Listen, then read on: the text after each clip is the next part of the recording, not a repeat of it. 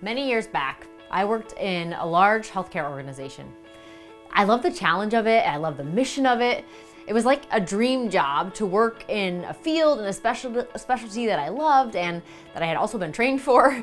I worked hard and long hours, I had a good time, I made friends, and not too long after I started, I had the chance to lead the group. It was so fun, and mentoring the team was my favorite part. I loved meeting with each team member and sitting side by side to assess their progress, helping them see how they could improve in a way that matched their styles and met their goals.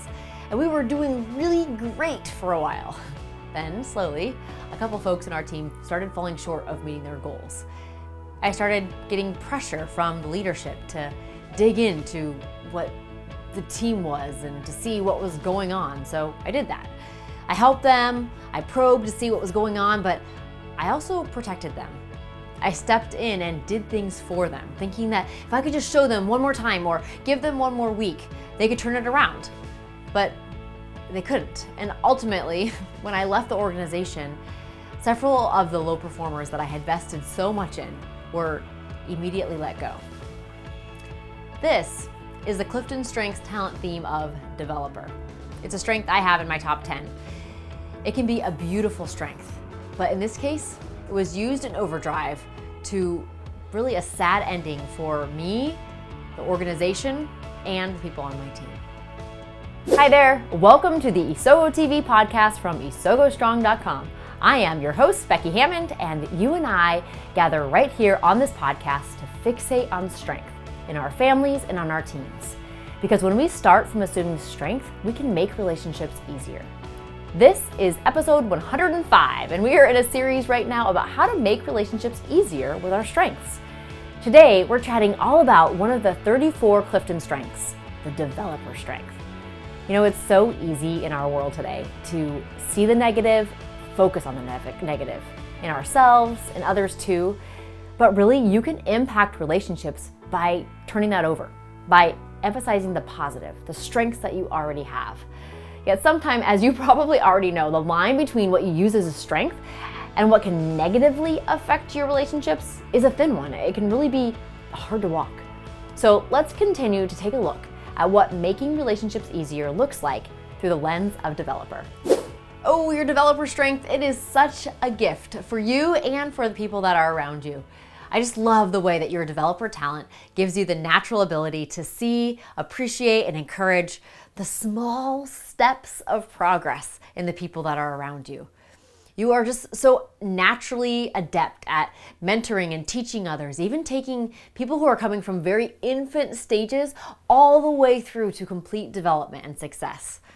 And what's awesome for you is that your own energy is bumped as you invest in the baby steps and the growth of others. So let's talk a little bit about making relationships easier with your developer strength. You know, developer is a relational strength by its very nature. You can see and are willing to recognize the beauty in people, no matter how small that beauty is or how invisible it is to someone else around you. Leaders who are developers see potential and are willing to take risks on people because they see what people could be. In families, developers can offer an amazing sense of patience with the progress their kids are making as they hit mi- milestone after milestone and encourage them to keep going even when they falter. It's so amazing to see this play out in organizations and in homes. Then, as is true of every strength, there's a flip side. Just like my own story. When I was a new leader, this talent can get in the way of relationships as well. When a leader spends too much time investing in a team member who was never meant to be a good fit, it halts the progress towards goals and it's even a disservice to the organization. And ironically, it's also not the best for that person. The individuals that I was trying to prop up would have been so much happier and effective in a different role. But I was so caught up on seeing those baby steps of progress that I couldn't see the bigger, longer term picture and help make a hard decision as a parent, it, I think it's a little trickier. Like, when do I let my kids struggle and persevere and make it through? And when do I see their talent or lack of talent and help them find something that's a better fit? As a developer, you can begin to look for those nuances and help encourage them towards progress and towards talent. So, here are a couple ways that you can put this action uh, put this into action, practically speaking. First, acknowledge that you can't develop everyone. With the same natural ability that you have to see progress, you can also use it to see the flip side, to see where they've missed making progress, and see that not everyone can or should be developed for every role.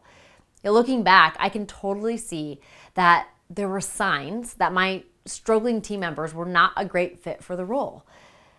Now I can see that my undying faith in them blinded me to the other things that they could do so much better. Eh, so if you're struggling like with this like I was, it might take an outside perspective to bounce against. It could be something like setting up metrics for your team, or in your family, it's maybe asking seasoned parents for their experience. You know, not everyone should be developed for every role. They all have their unique places to be a best fit, and you can direct your efforts towards helping them find the place that they will truly shine.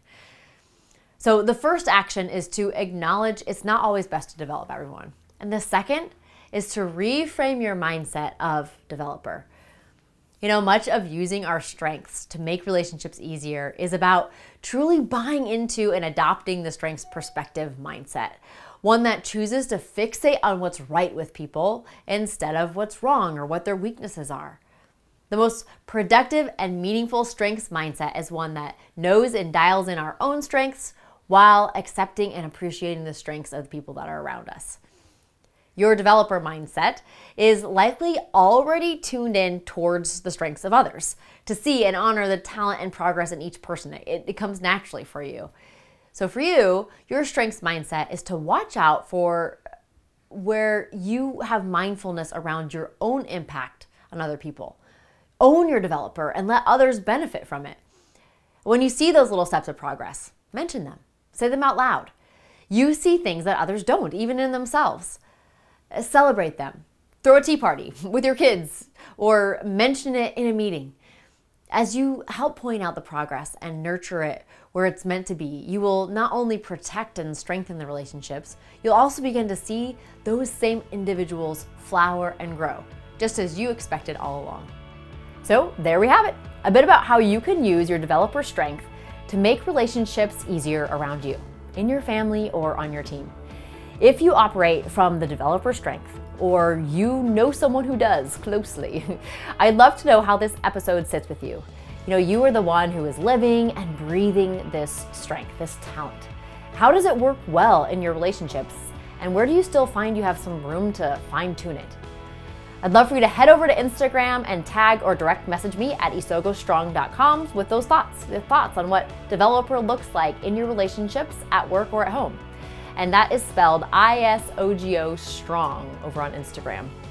And if you are even more curious about what impacting the relationships around you looks like by fixating on your strength instead of weakness, I'd love to help give you a jump start as your virtual coach.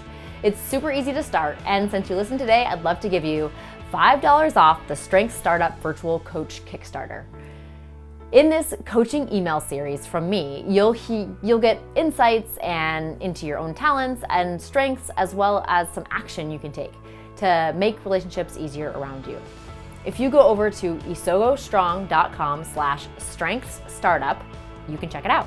And when you're checking out, use the code virtual coach 5 for $5 off. That's virtual coach 5 for $5 off. You know, you and your strengths have the power to make a ripple effect in your family and on your team, and then ultimately across the entire world.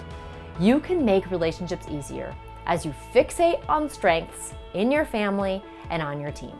So, dial them in, take ownership for your mindset, and make those relationships easier. Until next time on Isogo TV.